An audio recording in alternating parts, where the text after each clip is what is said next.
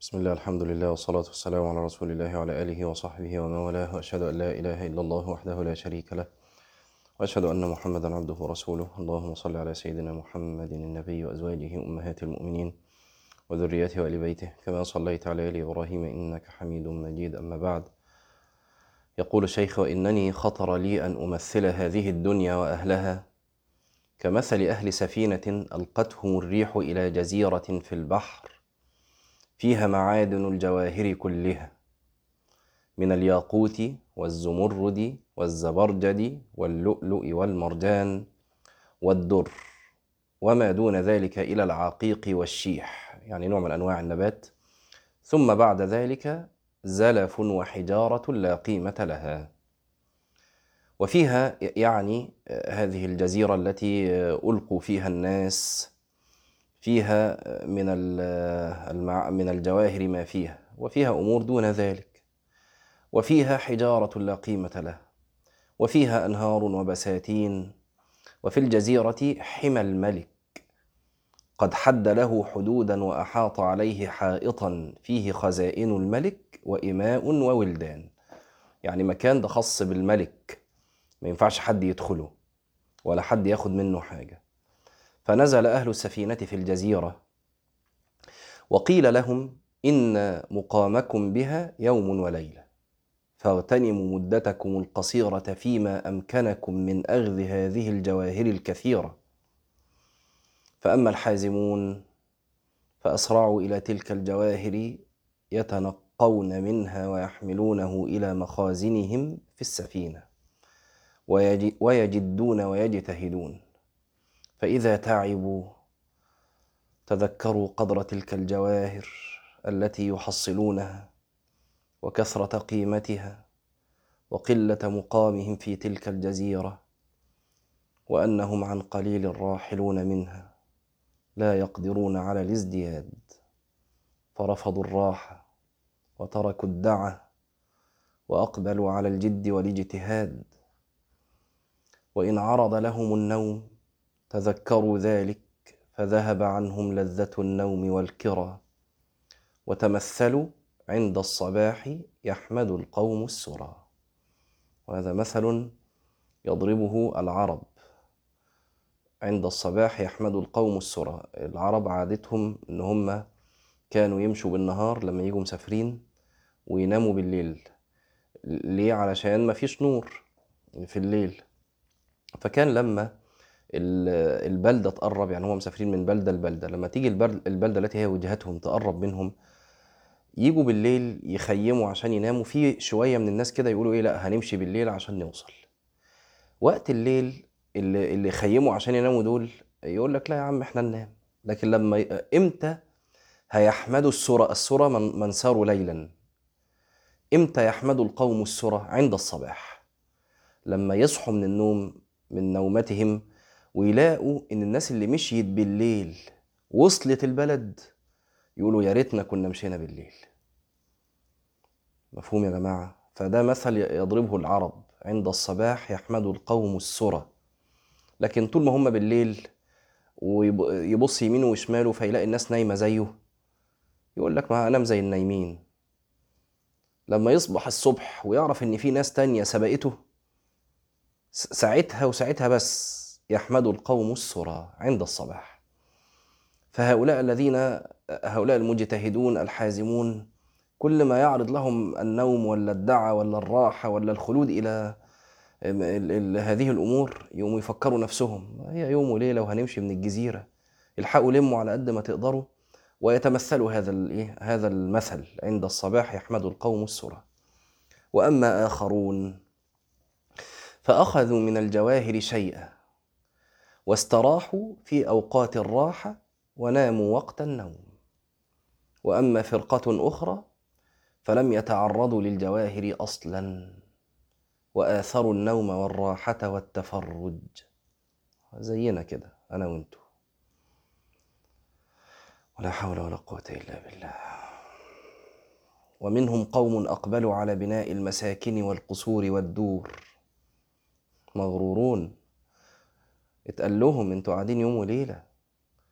وهم المساكين المغرورين المخدوعين عمالين يبنوا في مساكن وقصور ودور ويزخرفوا الدنيا و... وقوم أقبلوا على جمع الزلف والصدف والحجارة والشقف. عمالين يجمعوا في حاجات ملهاش أي لازمة. وقوم أقبلوا على اللعب والترهات والفيسبوك والواتساب والتيك توك وقيل وقال وكثرة السؤال. قوم أقبلوا على اللعب والترهات وتشاغلوا باللذات وسماع الحكايات المطربات. وقالوا ذرة منقودة خير من درة موعودة وهذا مثل أيضا يضرب. شوف اللي فوق قالوا إيه؟ عند الصباح يحمد القوم السرى وهؤلاء قالوا ذرة منقودة يعني اديني دلوقتي حاجة حقيرة منقودة الآن خير من درة موعودة. ولا تديني اللي هو المثل اللي عندنا بقى إحنا المصريين يقول لك إيه؟ يقول لك أو يعني عندنا عند غيرنا يقول لك إيه؟ عصفور في اليد خير من عشرة على الشجرة. أو المثل بقى اللي عند المصريين يقول لك احييني النهارده وموتني بكرة. ذرة منقودة حاجة حقيرة تدهني دلوقتي خير من درة موعودة. والفرقة الثالثة عدلوا إلى حمى الملك. يبقى عندنا ناس حازمون و... وفايقين للي هم فيه عمالين يجمعوا في الجواهر وتركوا الدعوة والراحة والنوم. وناس تانية ابتدوا يجمعوا جواهر لكن جات وقت الراحة ارتاحوا وجي وقت النوم ناموا وشوية نسيوا وقعدوا يلعبوا وانشغلوا باللعب والترهات. وشوية جمعوا حاجات ملهاش لازمة شقف وحجارة وكذا وكذا.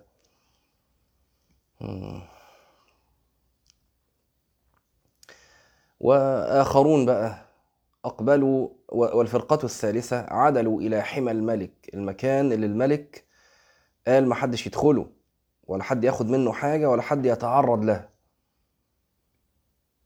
عدلوا إلى حمى الملك وطافوا به فلم يجدوا له بابا. ففتحوا لهم فيه آه، ثلما واقتحموه.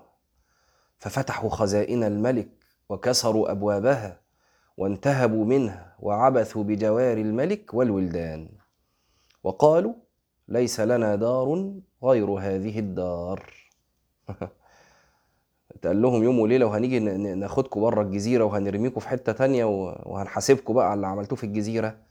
وهؤلاء يقول لك ليس لنا دار غير هذه الدار وأقاموا على ذلك حتى ذهبت مدة المقام وضربت كؤوس الرحيل ونودي بالتحويل بالحث والتعجيل. فأما الذين حصلوا الجواهر فرحلوا مرتبطين ببضائعهم لا يأسون على المقام إلا للازدياد مما كانوا فيه. مش عاوزين يقعدوا في الجزيرة علشان يناموا ويرتاحوا لا عشان يشقوا في جمع هذه الجواهر. وأما الفرقة الثانية فاشتد جزعهم لعدم استبضاعهم وكثرة تفريطهم وقلة زادهم وتركهم ما عمروه. قعدوا يبنوا في القصور والبنايات. فلما نودي بالرحيل جزعوا هنسيب الحاجات اللي بنيناها والتحف اللي جمعناها والأثاث اللي جبناه وتركهم ما عمروه وارتحالهم إلى ما خربوه. وأما الفرقة يعني يشير إلى الأثر. لما سئل الحسن ما لنا نكره الموت؟ قال لأنكم عمرتم الدنيا وخربتم الآخرة. والإنسان يكره أن ينتقل إلى مما عمر إلى ما خرب. وأما الفرقة الثالثة الذين اقتحموا حمى الملك ولم يأبهوا بأوامره ونواهيه فكانوا أشد جزعا وأعظم مصيبة. وقيل لهم لا ندعكم حتى نحم حتى نحملكم ما أخرجتم من خزائن الملك في أعناقكم. يعني كأنهم لما نودي بالرحيل وعارفين إن هم رايحين للملك يقفوا بين يديه. قالوا إيه طب ما نشيلش بقى المصايب اللي إحنا طلعناها دي. فقيل لهم هيهات لنحملنكم ما أخرجتم من خزائن الملك في أعناقكم وعلى ظهوركم فارتحلوا على هذه الصفة حتى وردوا مدينة الملك العظمى. فنودي في المدينة أنه قد قدم قوم كانوا في معادن الجواهر. فتلقاهم أهل المدينة وتلقاهم الملك وجنوده. فاستنزلوهم وقيل لهم اعرضوا بضائعكم على الملك. يا الله. قال فأما أهل الجواهر فعرضت بضائعهم فحمدهم الملك وقال أنتم خاصتي وأهل مجالستي ومحبتي ولكم ما شئتم من كرامتي وجعلهم ملوكا لهم ما شاءوا وإن سألوا أعطوا وإن شفعوا شفعوا وإن أرادوا شيئا كان فقيل لهم خذوا ما شئتم واحتكموا ما أردتم فأخذوا القصور والدور والحور والبساتين والقرى والرساتيق وركبوا المراكب وسار بين أيديهم وحولهم الولدان والجنود وصاروا ملوكا ينزلون في جوار الملك ويجالسونه وينظرون إليه ويزورونه ويشفعون إليه في من شاءوا وإن سألوه أعطاهم وإن لم يسألوه ابتدأهم. اللهم اجعلنا من هؤلاء.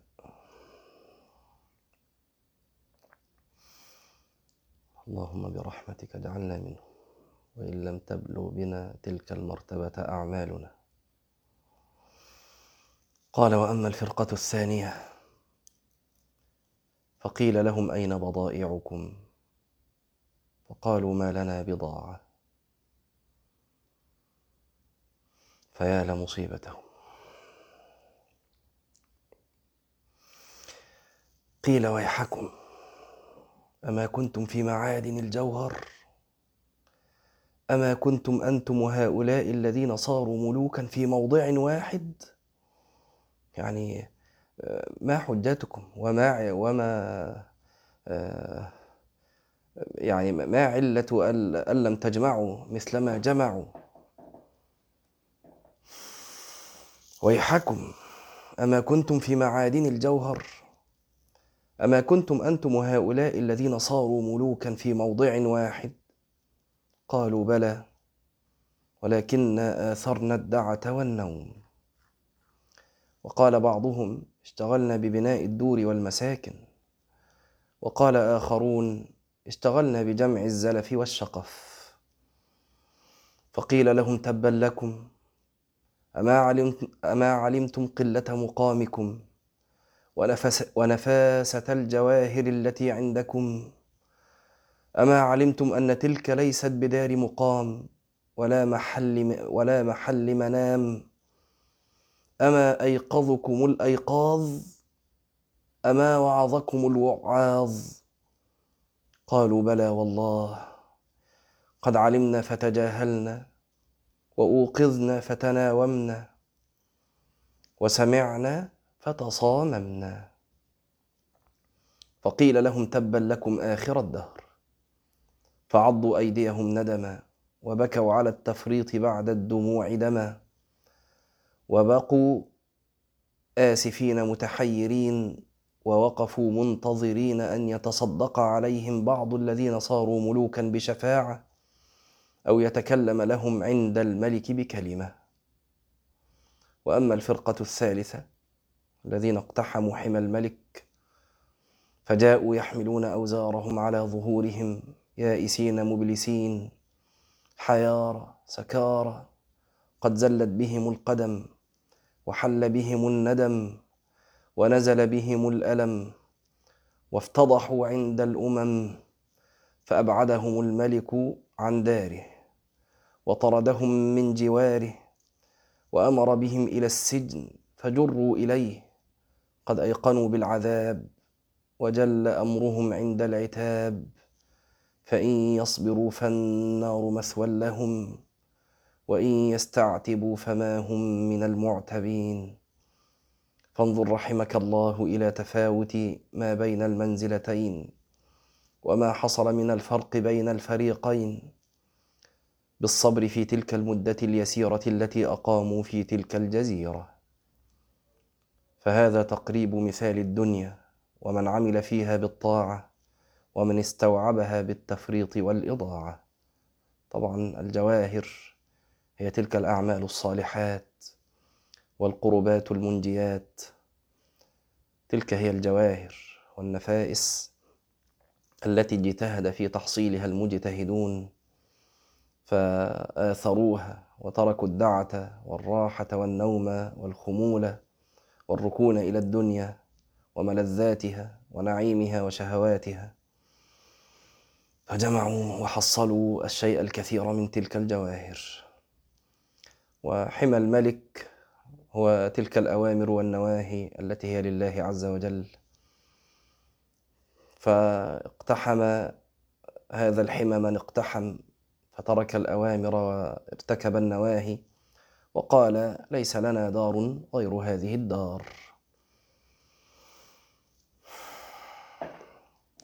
فاجتهد رحمك الله في الكون من الفرقة الأولى الذين استوعبوا الساعات بالطاعات ولم يفرطوا في شيء من الأوقات. وألزم قلبك الفكر في نعم الله لتشكرها وفي ذنوبك لتستغفرها. وفي تفريطك لتندم وفي مخلوقات الله وحكمة و وحكمه لتعرف عظمته وحكمته. وفيما بين يديك يعني من الموت والأهوال لتستعد له أو في حكم شيء تحتاج إليه لتعلمه. وألزم لسانك ذكر الله تعالى ودعاءه واستغفاره. بالأمس لما قرأنا قول ابن قدامة أن كل نفس من أنفاسك إذا أنت قارنت الدنيا بالآخرة وقفت على تلك الحقيقة أن كل نفس يعدل ألف ألف ألف سنة ألف مليون سنة. ف وقلت لكم حينها فلتحاسب نفسك على الأنفاس. فجلست أتأمل بالأمس. يعني كيف الإنسان لأن هو ابن قدامة قال كلمة قال ما تضيعش نفس من غير تحصيل ثواب. فجلست أتأمل هذه الكلمة من ابن قدامة امبارح. إزاي؟ يعني إزاي ما يضيعش نفس من غير تحصيل ثواب؟ فلم أجد أيسر ولا أهون من الذكر. في الأول والكلام لي ولكم يعني أنا لا أقول إن أنا خلاص يعني لا, لا أدعي إن أنا أفعل ذلك لكن يعني دعونا يعني إيه آه، نتفق الآن نتعاهد فيما بيننا إن إحنا نحاول نعمل ده. في الأول هنلاقيه شيء صعب إن أنت تحاول طول ما أنت ماشي قاعد قايم بتعمل أي حاجة لسانك يذكر. غالبا في الأول ده مش هيكون سهل إن إحنا نعمله لكن إن اعتدنا ذلك وسألنا الله المعونة على ذلك وعلم الله عز وجل منا الصدق وإن فعلا ابتدينا ننتبه لقيمة هذه الأنفاس التي تضيع هباء. فلعل الله عز وجل أن يعين أمثالنا من المقصرين والمفرطين واليائسين من كل خير إلا برحمته سبحانه وتعالى. إحنا مش طمعانين في أي حاجة إلا برحمته سبحانه وتعالى لا بأعمال ولا ولا بأحوال ولا بأقوال ولا لنا حاجة. نسأل الله نسأله بها سبحانه وتعالى شيئا لا جنة ولا فردوس ولا حتى نجاة من النار. لكن الأمل كله في رحمته سبحانه وتعالى. فيعني عساه أن يوفقنا لشيء من ذلك أن ندمن ذكره سبحانه وتعالى. قال وألزم لسانك شوفوا يا جماعة كلمة ابن قدامة ألزم لسانك ذكر الله تعالى. مش بس يعني نذكره شوية ولا ذكر بعد الصلاة ولا أذكار الصباح والمساء ألزم لسانك ذكر الله تعالى. ودعائه واستغفاره أو قراءة أو قراءة قرآن أو علما أو تعليما أو أمرا بمعروف أو نهيا عن منكر أو إصلاحا بين الناس. وأشغل جوارحك بالطاعات وليكن من أهمها الفرائض في أوقاتها على أكمل أحوالها ثم ما يتعدى نفعه إلى الخلق وأفضل ذلك ما نفعهم في دينهم كتعليمهم الدين وهدايتهم إلى الصراط المستقيم.